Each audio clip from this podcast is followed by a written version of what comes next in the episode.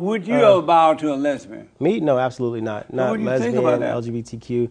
I would say that uh, I think that that's Obama's fault. He passed the LGBTQ agenda. Yeah. And he made that normal. They teach that to our children. Transgenders are, are reading books to children. That's all Obama's doing. So um, I'm going to have to blame that beta male for the issues Yeah. that we're having right now.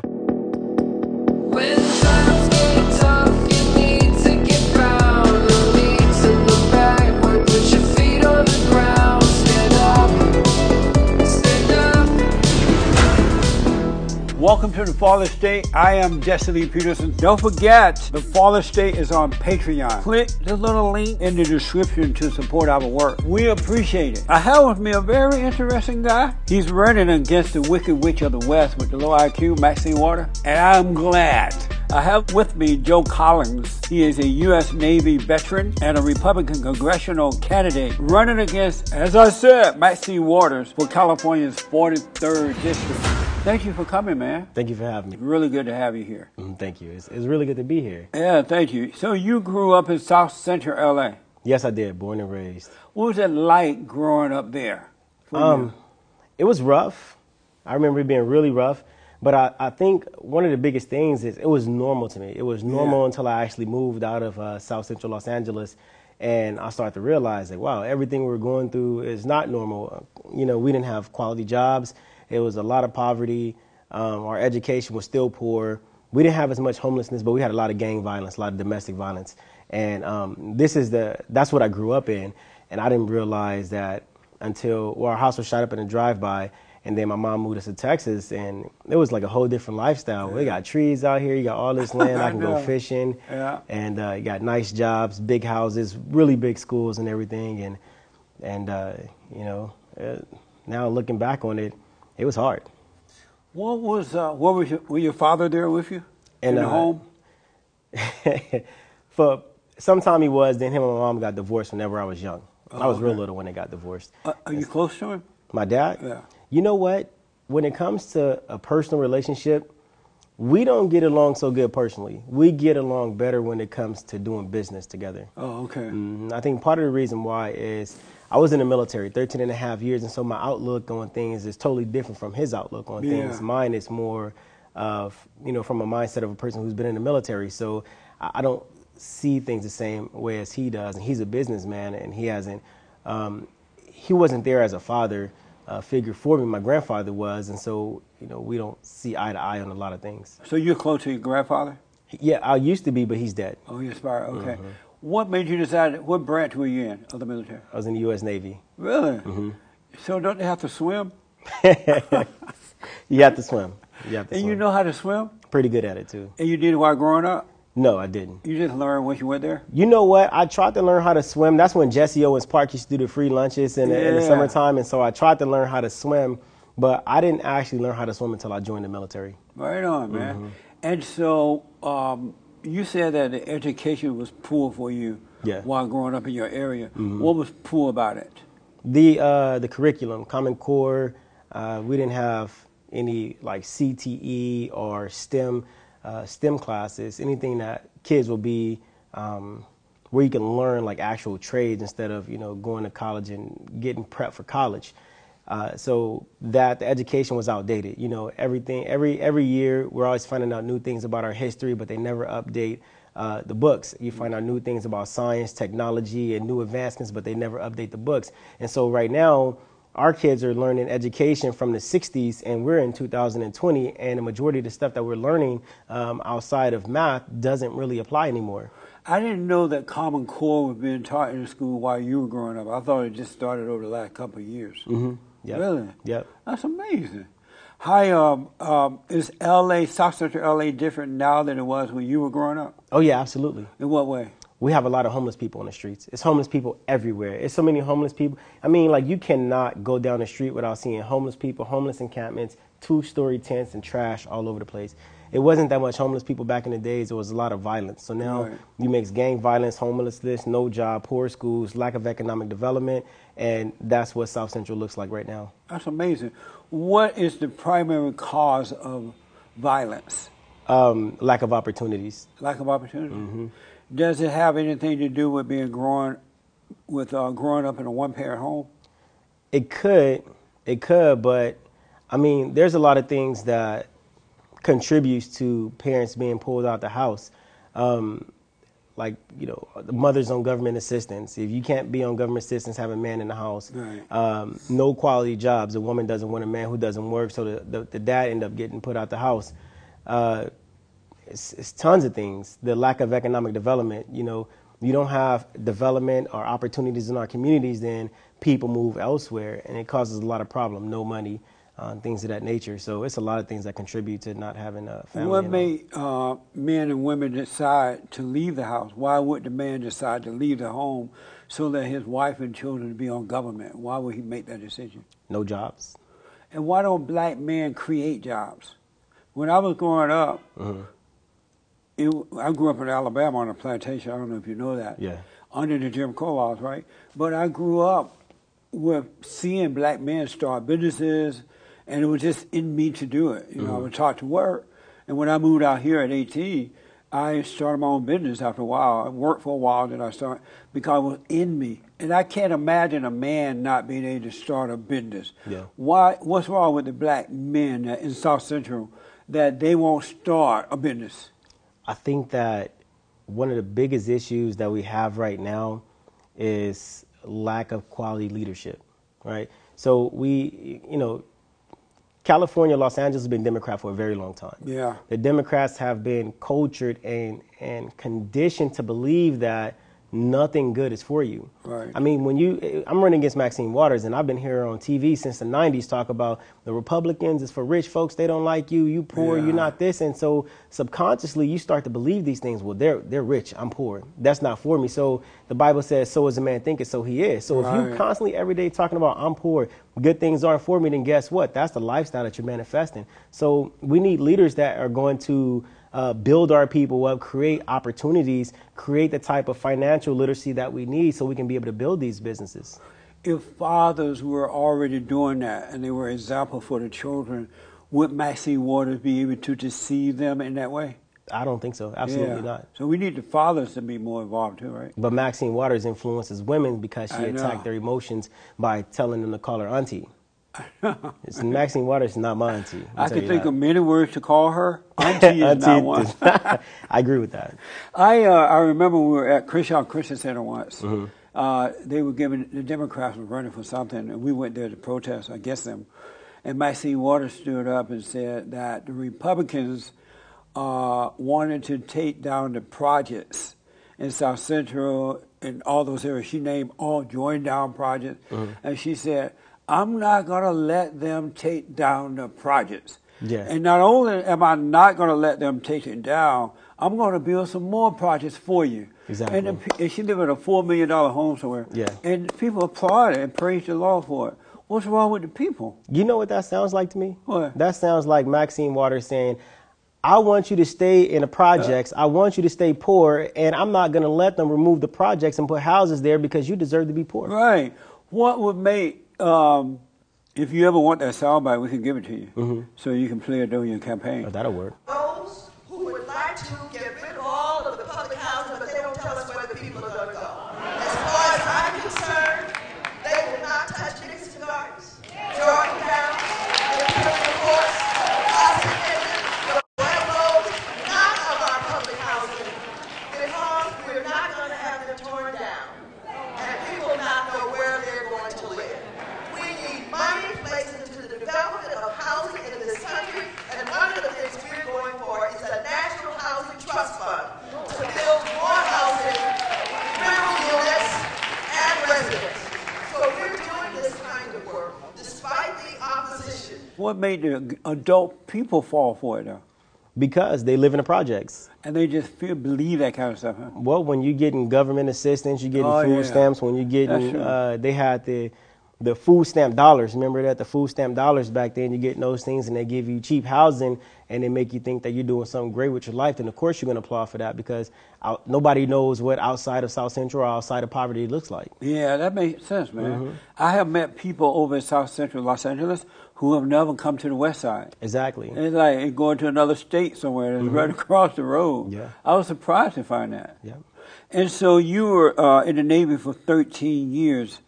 Did you become more conservative there, or how did you become a conservative? I became a conservative when I joined the military. That's when I um, learned how to vote. That's when I, I first had my first mentors. And they used to say, well, you, you're 18 and you're going to have to vote soon, right? And so when you vote, you don't vote for the party. You don't vote because your parents tell you to vote for this, that, and the other. You need to choose your party based off the values Yeah. that align with you. You need to vote for people based off the values or what they're going to do for you or, or their record. And so that's how I've always voted. So the majority of the time I voted conservative, but you know, regardless of Democrat or Republican, I vote for the person who I like. Yeah, Mm-hmm. amazing, man. Are you, so uh, you're a Christian, I'm a Christian. and what does it mean to be a Christian? For me, being a Christian means that you know you follow the examples that the Bible set for you. You follow your spiritual leaders. You you stay prayed, and you know you take time to to meditate and listen to the direction that God has for you. Are you married? I'm not married. I'm divorced. Oh, you're divorced. Mm-hmm. And so it's gonna be nice to have a single man as congressman. we'll we'll do this thing, um, you know, like the uh, when they take the guys and they and they get the girls and got to go on a date with all the girls. Yeah. The Bachelor. We'll do, Yeah. we'll do the Bachelor. Yeah, we'll That's do the right. Bachelor. So when you finished serving in the Navy, I read that you went to Maxine's water office looking for assistant. Mm-hmm. Yep. Tell me what happened with that. What was that all about? So I, I was in the Navy for 13 and a half years, and it was time for me to get out the military. I wanted to get involved in politics. And so um, I became a presidential candidate in uh, February, early February 2017. I became a presidential candidate, and the military gave me an option to stay in the military and leave politics alone or pursue politics and get out the military because you can't do partisan political activities while you're on active duty. Right. And so um, I chose to, you know, keep politics and, and get out the military. 13 years, excellent career, well decorated, boots on the ground tour in Iraq. I ran the number one recruiting station in NRD Dallas, number two in the nation. Um, ran the safety department, ran NAVOSH department in San Diego, and um, you know I thought I've co- accomplished quite a bit. And uh, I took an administrative separation, general under honorable conditions, and I got out the military, and I still I have children, and so taking care of my children and and trying to live in California takes a toll on your finances, on your savings, and a lot of people think that you know, as soon as you get out the military, you're going to have all these opportunities for you, and that may be true, but you can't take advantage of the opportunities until you get your VA uh, situation taken care of. And so mine were taking a very long time. Um, I didn't have anywhere to go. I was homeless. I was sleeping at the uh, lighthouse at Ranchos Palos Verdes, and I was going back and forth to Maxine Waters' office every other day for about three months until my um, my benefits came in. And actually, I had to sue the military in order to get my benefits. Wow. You know, they you know filed a lawsuit. They said, "Why are you suing?" Well, I think you're suing because I I mean I think I'm not getting my benefits because I took an administrative separation. But what I didn't know is the VA system was so broken. And so after I filed the lawsuit, they said, "All right, well here go your benefits now." Um, I used uh, President Trump's Veterans Choice Act Okay. to start going to hospital facilities outside of the VA to get my claims sped up, and I found that I had a broken back in two different places. Wow. And um, and and so yeah, then I go around and you know you talk to homeless people, and you find out a lot of people who are homeless are veterans with you know some type of disability, uh, post service disabilities, and I'm like, wow, you guys are all in Los Angeles. Maxine Waters is your congresswoman; she's supposed to take care of you when she's failing, you know. And so I, I kept pushing forward, and after I got my um, my disability, the back pay, my medical retirement, um, you know, I enrolled in college, and then I enrolled to run for Congress. Right on, man. Mm-hmm. So did you say you ran for president once, or you were thinking of it? I was a I was a Republican presidential candidate. Yes. Really? Yeah, I had to learn politics as fast as I can, and the best way to learn is going straight to the top. You learn a lot when you go to the top. Right on. Mm-hmm. So what made you decide to get into politics? Uh, President Trump. President Trump. President Trump. It was the most controversial election, the 2016 election I've ever seen. Yeah. And I was on the fence on both sides. I didn't like some of the things that President Trump was doing. I didn't like Hillary Clinton at all because Yeah. she's a bona fide hypocrite. Yeah. And um, I was like, you know what, I can do this too. You know, and so so let me see what I can do when it comes to politics. And you know, I threw my hat in that ring as well. Yes. That's amazing, man. Mm-hmm.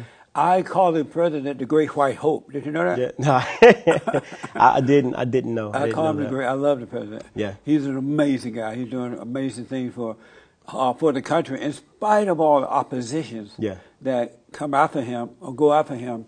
He doesn't give up. He's very honest and outspoken. It doesn't matter if you're male or female, black or white. Yeah. He's gonna tell the truth. And if you attack, he's gonna attack back. That's true. And that's how men used to be, but men are like beta males now.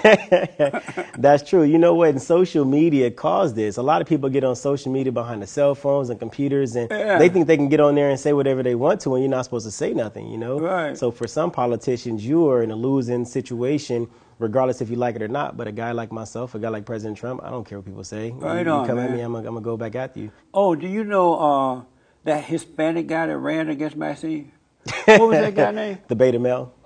Yeah. Yeah. You- were you in Los Angeles at the time when he was running? Yes, I was. And so, did you know about him and all that? I knew about him. And what, what was your impression of him and his campaign? He's a complete mess. He's an idiot, and I think that he needs a male figure in his life. He needs uh, he needs a male figure in his life, and he also needs therapy. He needs help.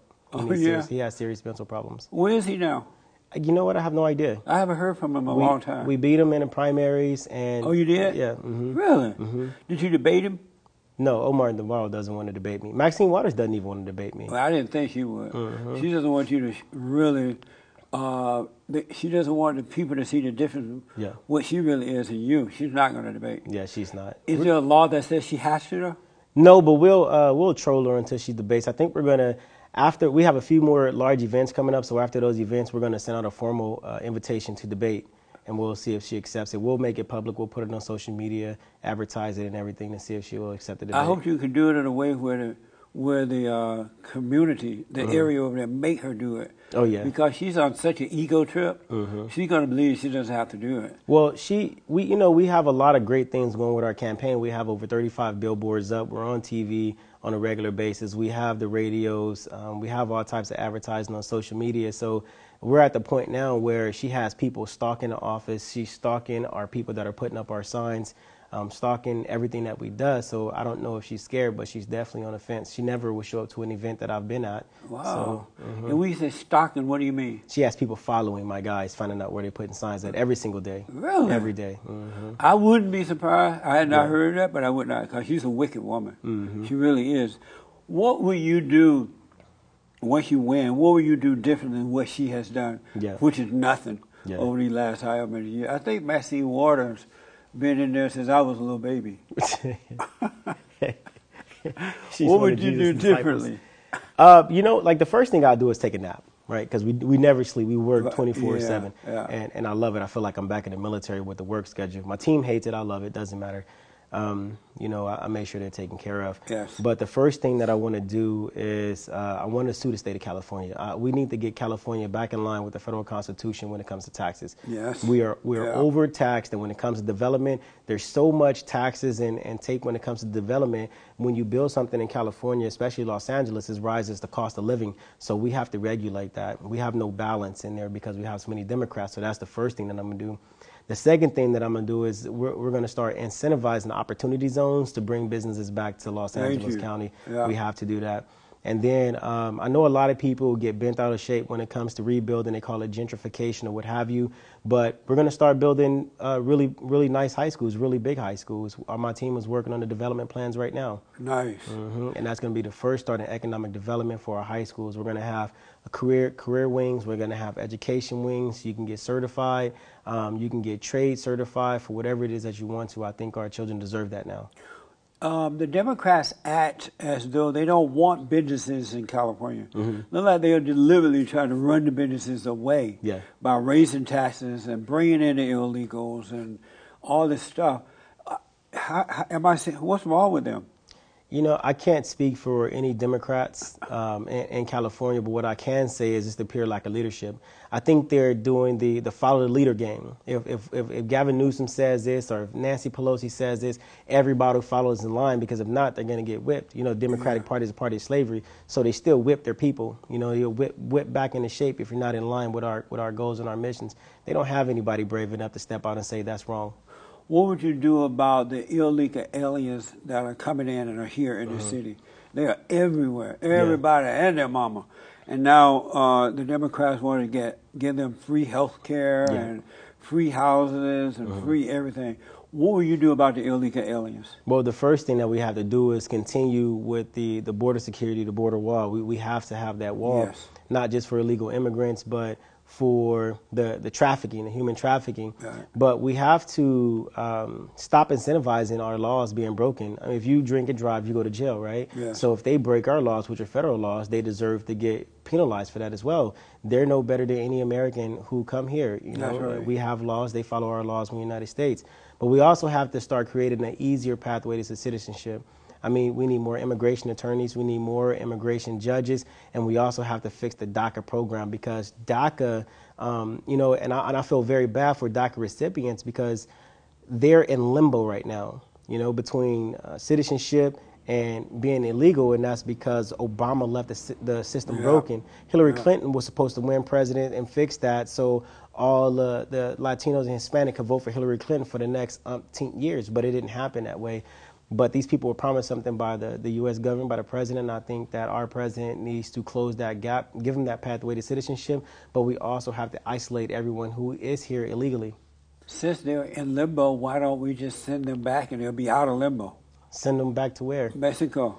It sounds easy, but I understand that a lot of those people were here when they were children, so they don't I have a home. big truck. you want to borrow it? No, I'm not. I'm not No, doing that. with you. I know there are a lot of Mexicans are living in South Central now. yeah, sure. When I first moved to LA, it was none, Mm-hmm. very few or none. And blacks were having had really nice homes over there, It was Mm-hmm. really nice when I back in '68. And then the illegals start coming in, the gang members start coming from Mexico, Mm-hmm. and then so they start running blacks out of those areas. Yeah. Some blacks went back to the South, to Georgia, different places. What will you do about the gang violence over there?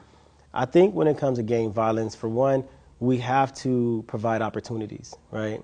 Jobs, quality jobs that these people, because most of them have felonies, unfortunately, you know, where they can get a job with their felonies, you know, be reacclimated into society. Recidivism is what they call it. And um, so they can start to move away. That's what economic development does. It, it, it cures those problems.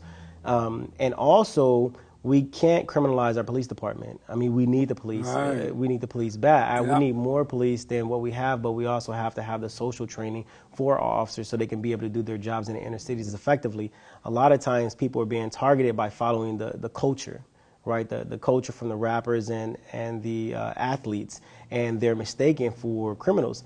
Um, and it's, un, it's unfair, it's unfortunate. Uh, on the same token, I feel like we need to dress like we, you know, have some sense. Yeah. Um, suits, collar shirts, and, and like we like we have something going for Right. ourselves.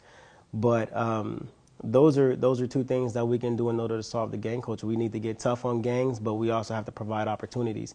Because if you're going to be tough on gangs, you have to be able to say, well, this was your option.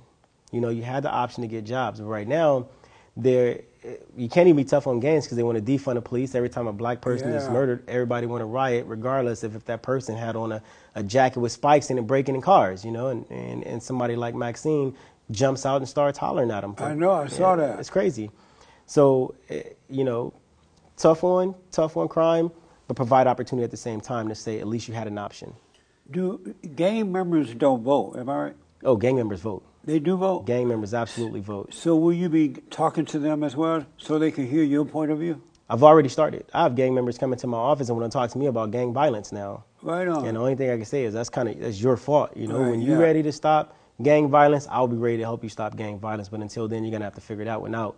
But um, gang culture is prevalent. It's it's part of the culture in uh, South Central Los Angeles. It's a culture that needs to change. Yeah. But it can only change whenever they're ready to stop.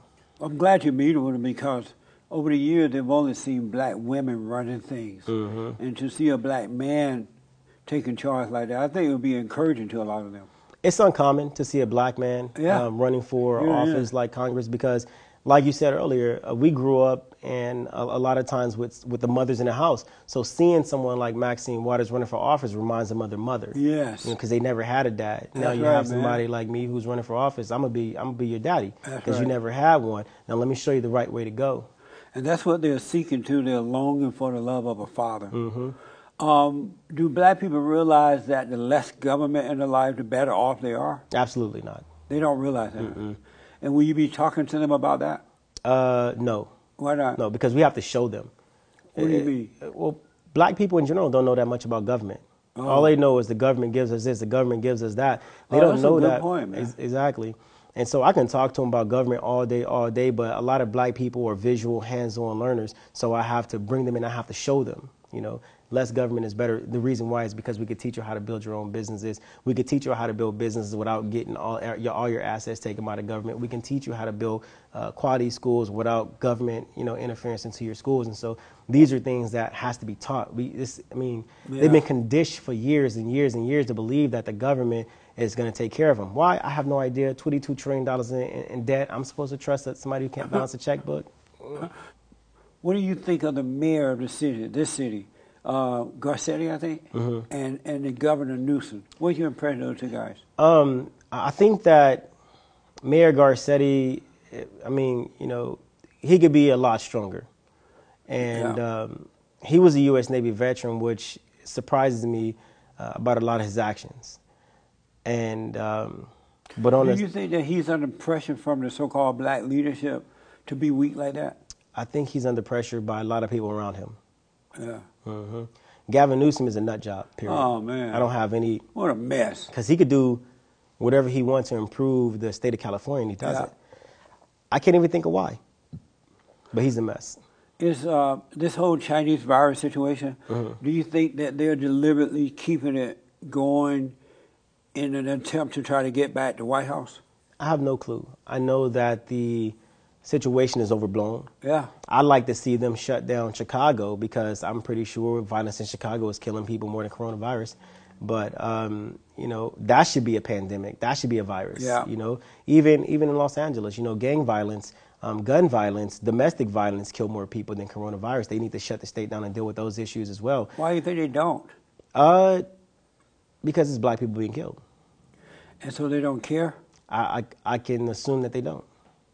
And so, but they are like working with other so-called black liberal leaders. Uh-huh. Why is it that those people are not forcing the mayor and the governor to do something about it? Well, when have They we don't ever care either. I, you know what? I don't know if they don't care, but I know they can. The, the, the opportunity to make a lot of money based on a virus is, is prevalent right now.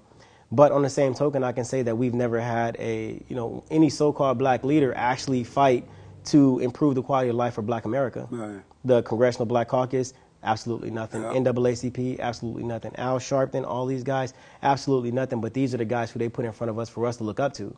I can't. I can't do it. Do the black people recognize that people like Maxine Waters and others have not done anything? They're just there making money and doing for themselves, but not really helping the community or the people? After they talk to me, they realize it. Uh, hmm Good. Because you can say Maxine Waters is great all you want to, and then walk two blocks. There's a whole bunch of homelessness. Yeah, I know. If Maxine Waters is so great, why are these people living like this? But she's rich.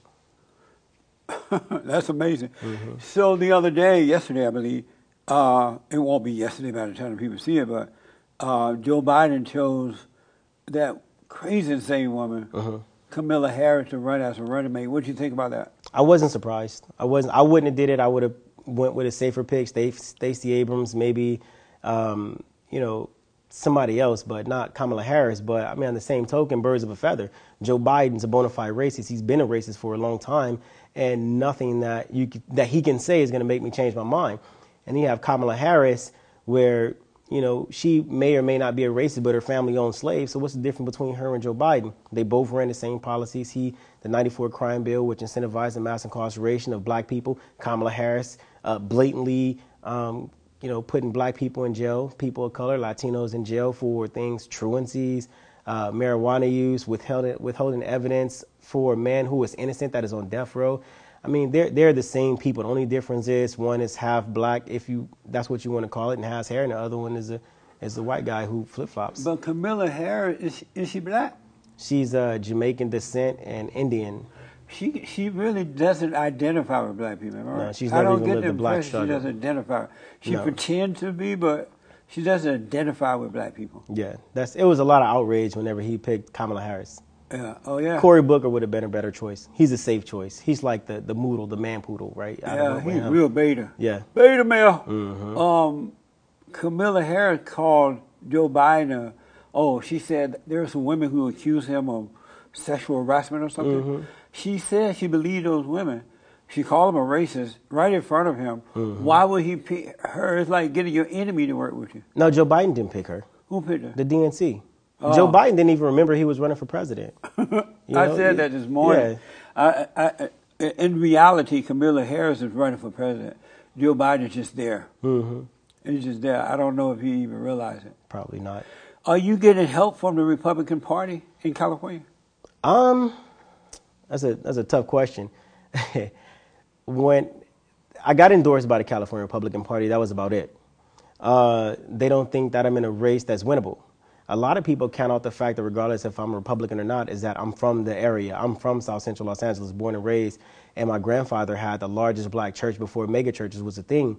And so a lot of people who live in the area came up under my grandfather, and they're gravitating back towards me since I'm back home. So they don't put any effort um, into my race, but I think that's enough effort as long as you stay out of my way. So are they not putting effort because they don't think you will win? Yeah, absolutely. Well, how can they think that if they don't try? Well, first they would have to think. somebody got a winner. You got to Mm-hmm. beat her out of there. So you got to keep trying until it happens. But there, there's been no Republican Party presence in any urban areas across the United States. They deem, oh, not winnable, not winnable, not winnable. Anybody who runs in those places, ah, we'll just leave them. But I'll tell you this: I've raised more money as a new candidate running for Congress than anybody in the United States.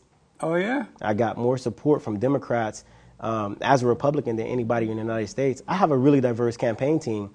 On my, and I'm not talking about the ethnicity of the people on my team. Uh, I'm talking about the political party preference of the people on my team. We have Republicans, Democrats, Independents, Green Party members, uh, Libertarians. We have all types of diverse political backgrounds on my team, and this is a testament to the leadership that I have when it comes to running a positive campaign um, in the 43rd district towards the people and the willingness of the, of the people to trust me to be honest and take care of them when I get into office. People tell me, I'm probably not going to vote for Trump, but I'm going to vote for you because I trust you. And I said, perfect, because I can take that message and I'll tell the president, these is what we need um, in the inner cities, economic development. I need money for that. Better schools. I need money for that. Uh, quality jobs. I need money for that. Housing. I need money for this. So they trust me to work with anybody to make things happen for the people in my community, and that's exactly what I'm gonna do. But why don't the Republican Party in California help you financially? If you you know you have so much support, they see that you have a really good chance. Mm-hmm. Yeah. Why don't they give you money and help you? Um, you know what? I have the people.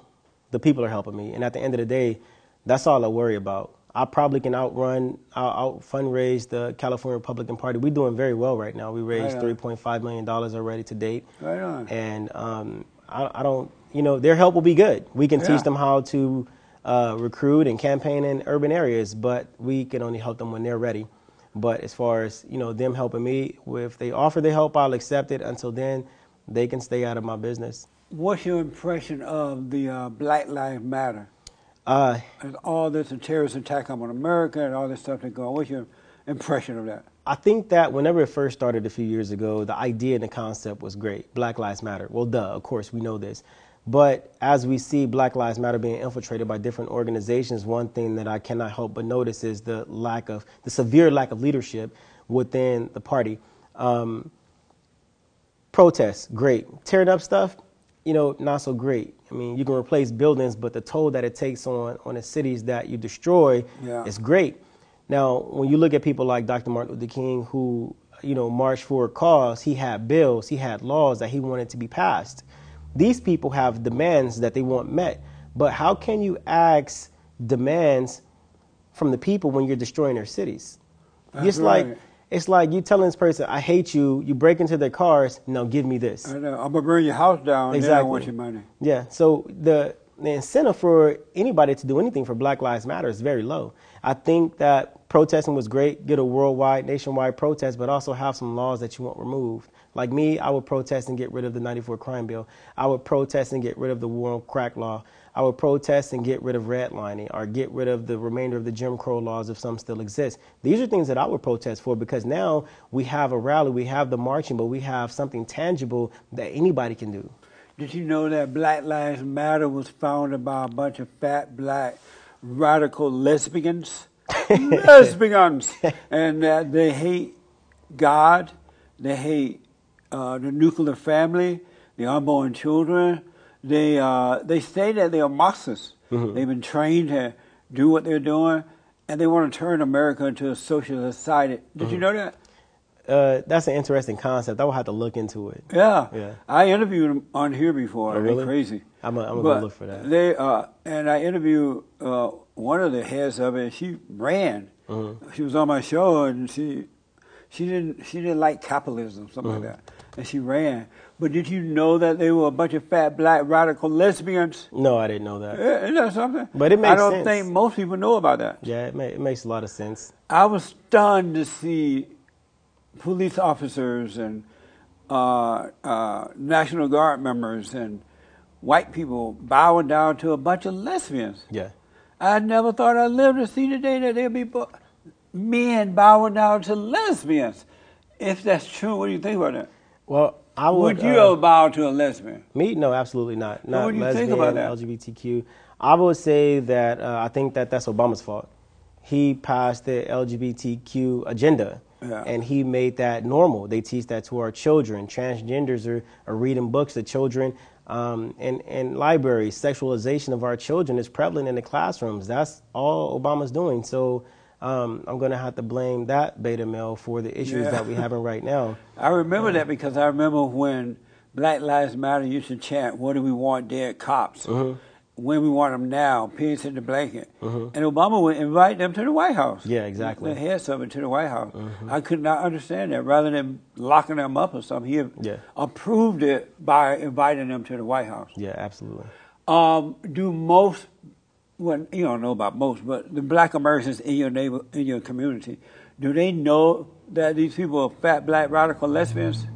Um, you know what? I'm not 100% certain. I know there's been a lot of rallies against our police department and me and my team and, and a few other people. We shut it down. Right on. we shut it down. And I even made a statement that, you know, if you guys come here and you do anything other than peaceful protests, we're getting the gang members together and we're going to we're gonna come and then we can debate that out in Oh, matter good, that man. gang members make it happen. It's been pretty peaceful. So That's amazing. we even stopped the rioting in Minneapolis. We went out there a couple of days after George Floyd died to stand in solidarity against police brutality um, with the families who have been murdered by police, um, to stand in solidarity against police brutality, but also call out their leadership, the legislators, the people who actually make the laws that continue to allow these things to happen, you know. And um, shortly after we left, it was quiet. I got arrested out there too for trying to stop some kids from attacking the, the sheriffs. You believe that?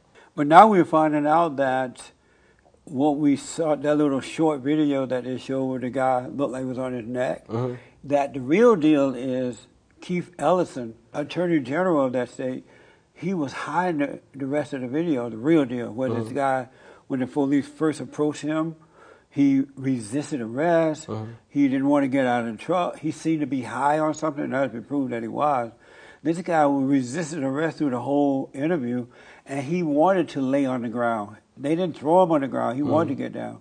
So, and they asked, well, Keith, why did you do this? Well, we were trying to keep the evidence or something like that. But he allowed that to happen, if all this is true, and it seemed to be, by not showing the real video in the beginning.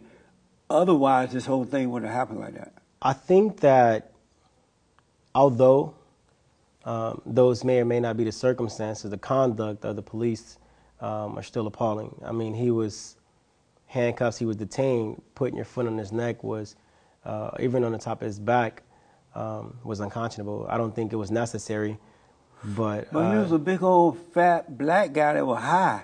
yeah, You ever try to hold a black guy down that's high? I can't confirm or deny the fact that he was high. If he was high, have you ever tried something like that? no, uh, no, It ain't easy. not. Yeah. I remember in slave days we tried to hold him down so we could put the, the mark on them. Yeah. the horseshoe mark. Yeah. We couldn't keep them down. Well, it's, uh, They were like getting dingo. so- Yeah. No, But I mean, I I'll mean, you know, I didn't do that. It's, if you did, it's none of my business. I'm just like, uh, you know, yeah. But it's, it's it's it's all a matter of opinion. Do you know? believe in police brutality? Yeah, I believe I'm a victim of police brutality. I've been beat up by the police before. What were you doing? Nothing. so you were just walking down the road doing nothing and you just say, hey, that's a black man, let's beat him up. Um, one time, yeah, I had my backpack. They pulled me. over. I was walking. I was, and they was asking, "What's in your backpack?" And I was like, "It's none of your business." Well, where are you going? It's none of your business. Oh, well, we need to check your backpack. Like for what? Well, because you're in an area with gang activity. I, I said, "What's that have to do with me? It doesn't matter." Um, threw me up against the gate, punched my stomach, opened my backpack. Guess what's in my uniform? I was in the military still. Uh, another time, I got arrested. Uh, I was trying to help some of my sailors that were getting arrested, thrown on the ground, beat up by cops because they hopped in a swimming pool at an apartment complex after hours. That conduct was totally unnecessary. Um, I didn't get roughed up that time, but I seen a lot of my sailors get roughed up. So I mean, it's it's absolutely real. So it wasn't like this, you were just an innocent person and the cop that did anything. You resisted their instruction in the first time, right? No, no, no. I actually because you're up. in a game area, you're supposed to show your bag if they ask, and you said no, right? Yeah, yeah, absolutely. But it's not. Um, see, I believe in my constitutional rights, right? The, the the Constitution says that I have a right to live my life unencumbered, right? So when they ask me questions, I don't necessarily have to answer their questions because it's unconstitutional. What's in your backpack? It's none of your business what's in my backpack. It's none of your business where I'm going. Let me know what it is that I'm doing, and we'll address the situation that you think I'm doing. I don't care if the area has high gang activity. What I care about is what am I doing at that time. I'm walking, minding my business. There is no reason to be stopped. Look at me, shine your light, ask me what my name is, and, and keep it moving. If you have any other questions further than that, you know, normally I ask to see the lieutenant. But Um, if they are in a gang infested area, Mm-hmm. they're trying to keep the community safe. And you could possibly be one or have something in your backpack that Mm-hmm. Yeah. could hurt the, the community. Wouldn't it be the right thing to just show them and, No. and appreciate what they're doing? I appreciate what they're doing, but if I tell you no and I'm not in the act of uh, criminal activity, then you know, be on your way. Go find somebody who is actually in the act. I'm pretty sure they have more things to do. Do you believe in what they call systemic racism? Um, you know what? I, I kind of do. I, I believe that there are laws in place that are used to attack um, people in urban areas of color And why do you believe that? because it, it has Joe Biden's a walking example of a person who causes systemic racism. But Joe Biden's a Democrat. Doesn't That's matter. what they do. yeah, exactly. See. But but um, if systemic racism exists, I don't personally believe that it does. Uh-huh. I just believe in good and evil. Exactly. Mm-hmm. There are people on the side of good, those on the side of evil. But um, if Joe Biden did that, would that make him a racist or a bad guy? I've, I've said at the beginning of the show, in my opinion, Joe Biden is a racist. I listened to uh, his Senate speeches, his Senate floor speeches, and you know the guy is a bona fide racist. The laws he passed are racist laws. Him saying that integrating blacks and Latinos into white schools to make a racial jungle. Him using the N word multiple times with pure impunity as if it was okay. I mean, the the guy has a record. Did you of- say putting him putting black and white kids together mm-hmm. was a racist thing? he said it creates a racial jungle. Oh, mm-hmm. oh, so he wasn't for that. No, he was not. And do you think that was a good idea to put blacks and whites together by force? Uh, I think eventually it was going to happen. Right, it would have happened mm-hmm. naturally, but do you think it should have been forced? Uh, I don't think that it was forced. I think they were trying to come to an understanding to where we could start to integrate each community. No, it was forced. I, was? Mm-hmm. I grew up in Alabama under the Jim Crow laws, and I remember when the so-called civil rights movement started, which should have never happened. It shouldn't have. Should not. And the worst thing that happened to black people was the civil rights movement. Mm-hmm. Because what happened is the, the civil rights leaders, Jackson and all those guys that supposed to be leading it, they sold the blacks over to the Democratic Party. Mm-hmm. Uh, and they agreed, okay, we'll sell you the blacks because most blacks were Republicans at that time. Mm-hmm. So they sold them over to the Democratic Party and said, okay, we'll give you the blacks, but you got to give us leadership over the blacks. Yeah. So they made the civil rights leaders be the head of the people, and it's, this has been downhill ever since. I'm gonna tell you, I can uh, absolutely agree with that. And the reason why I agree is because when people say you're a coon or you're an Uncle Tom or whatever for being a Republican, I say, okay, granted, but the Democratic Party is a party that started slavery, fought for slavery, fought to keep you oppressed. Yeah. So can you name something that the Democratic Party has done to give you restitution for the, the thousands of years that they caused to, Right. to black communities? And they say, well, we got a civil rights bill, civil rights bill. And I said, well, what about your human rights? Because they still treat you like a dog. Nobody can say anything other than, oh, well, the party switched, the party switched. But, you know, digressing, what have they done to give you restitutions if the party did switch? I mean, Democrats are for the black people, which means they owe restitution for what they did, right? Yeah. And nobody can say anything about it. So what you said actually makes a lot of sense. I remember those days. I was Mm-hmm. in my team, but I remember most black people race was uh, Republicans. Mm-hmm. I remember the Republican Party reading that the Republican Party was started by blacks and whites Mm-hmm. because they could not get into the Democratic Party. I remember when uh, Martin Luther King and all those guys signed that bill with with uh, that the President Johnson at the time. Yeah. And they said, okay, you can't have a man in the home, but we need the, the blacks to vote for the Democrat. And they said yes. And just, but I don't hear people blaming them. Were, were Martin Luther King and all those guys racist for selling the blacks to the Democratic Party? I have no idea what their motive was. But would they have? I mean, if they were like, doesn't that sound kind of systemic? It sounds like money was involved. Yeah, and in that system, money is always involved. Mm-hmm. In that systemic, It it would have to be. yeah. So, so Jackson and Luther King were all systemic too, right? Oh man, I'll look into it. I'll, I'll let you know. I remember those days. Yeah. No one has to tell me I was there. Yeah. So that's See- what makes it different. See, I wasn't there, Because so prior to that, there was no such. If there were black so-called leadership, Uh-huh. we weren't aware of it. With my parents, my grandfather, grandmother, they taught us to work. They were. They taught us to start our own businesses. When we became old enough, they Yeah. prepared us for it. I left home at 18. I was prepared for it. We didn't have leaders. Our parents were our leaders growing up, and we became our own leaders with God's help. After that, I can't Yeah. even imagine having someone over me tell me that they are my leader. Who are leading those who claim to be leading me? Yeah.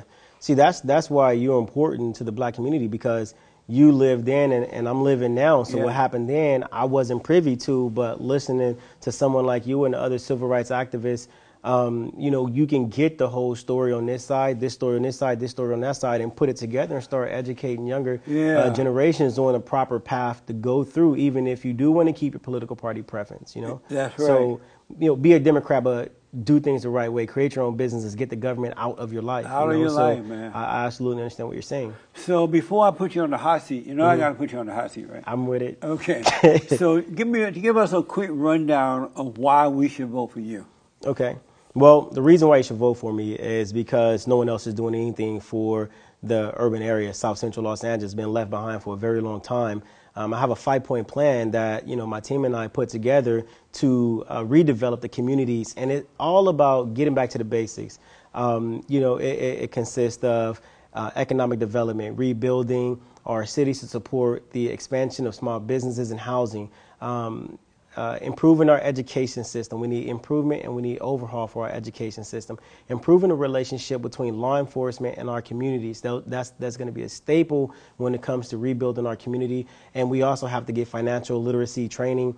And so we can teach our people how to start building generational wealth. And the, the last thing, but the most important thing, is bringing back quality jobs to our community so we can cure the majority of the illness that we have when it comes to homelessness, when it comes to gang violence, when it comes to parents having to work five or six jobs just to make ends meet. That's my plan, but this is a plan that has never been implemented because we have never had anyone who cared about us enough to implement this plan. Talk is cheap, but action is better. Is it possible for you to add rebuilding the family in there too? Because when you have good parents together, father and mother together, being an example for their children, you don't see all this gang. When I was growing up, mm-hmm. I never heard of gang violence. Yes. I don't know anyone who went to jail. I don't know anyone who was on drugs because we respected our parents. We mm-hmm. never brought a woman to the home to have sex and not married. We, you know, just different values. We need families back in the black mm-hmm. community.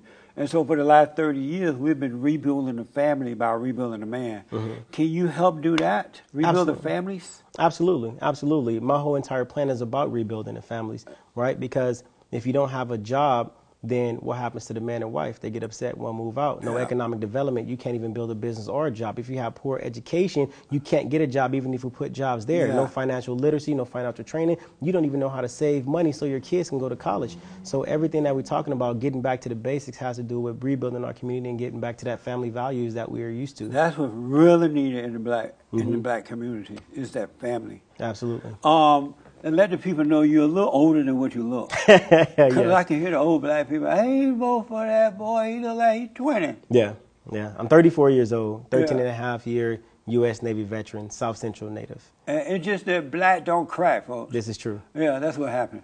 So I got to put my guests on the hot seat. And what I need for you to do is answer these questions as quickly as possible. All right, let's do it. Let's do it. okay. The hot seat. Should schools be pushing the LGBTQ agenda?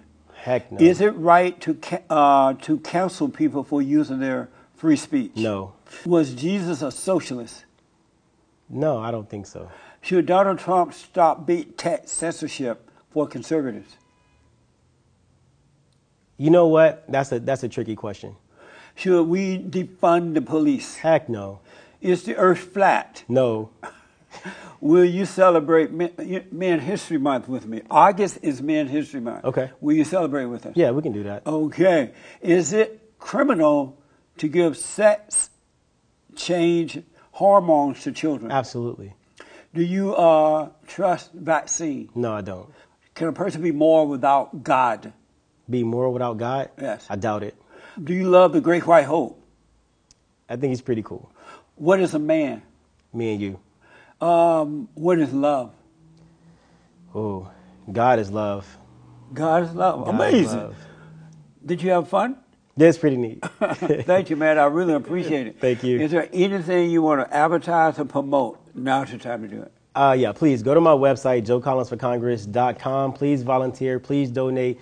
We're giving a lot of money back to the community. Coronavirus shut down South Central Los Angeles. The people in our community are hurting, and we need to do the best that we can to take care of them right now. We just did a, um, a job fair at our office. These are the things that we're doing for our communities because our uh, you know, representatives won't do it for us. So please go to our website, joecollinsforcongress.com. Uh, donate, volunteer, follow me on Facebook and Instagram, Collins for Congress 43, and you can follow me on Twitter at Joe Collins 43rd. And stay blessed. And I appreciate you having me on your show. Thank you, man, for coming. I really do appreciate it. Thank you. That was fun. And thank you all for tuning in. I absolutely appreciate it. Don't forget to like, follow, tweet, ring the bell. You can ring my bell. Ring the bell. Ring the bell. Check out our merch store. It's amazing. And Patreon folks, thank you for your support as well. Let me hear from you. Take care. Thank you, man. Thank you. I appreciate Amazing. it. That was good.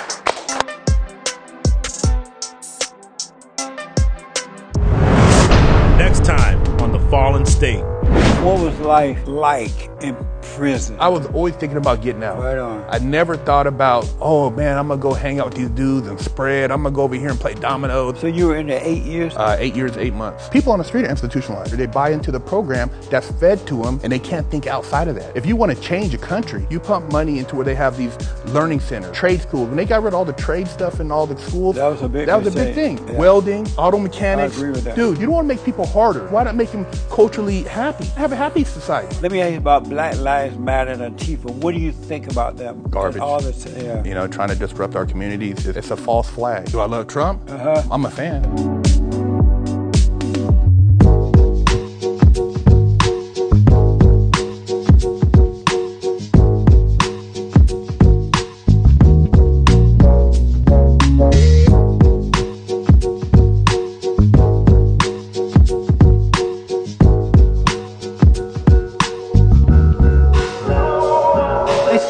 The Fallen State. We need your continued support. Donate to my nonprofit here. Subscribe and like the videos here. And tell everybody and their mama about the show.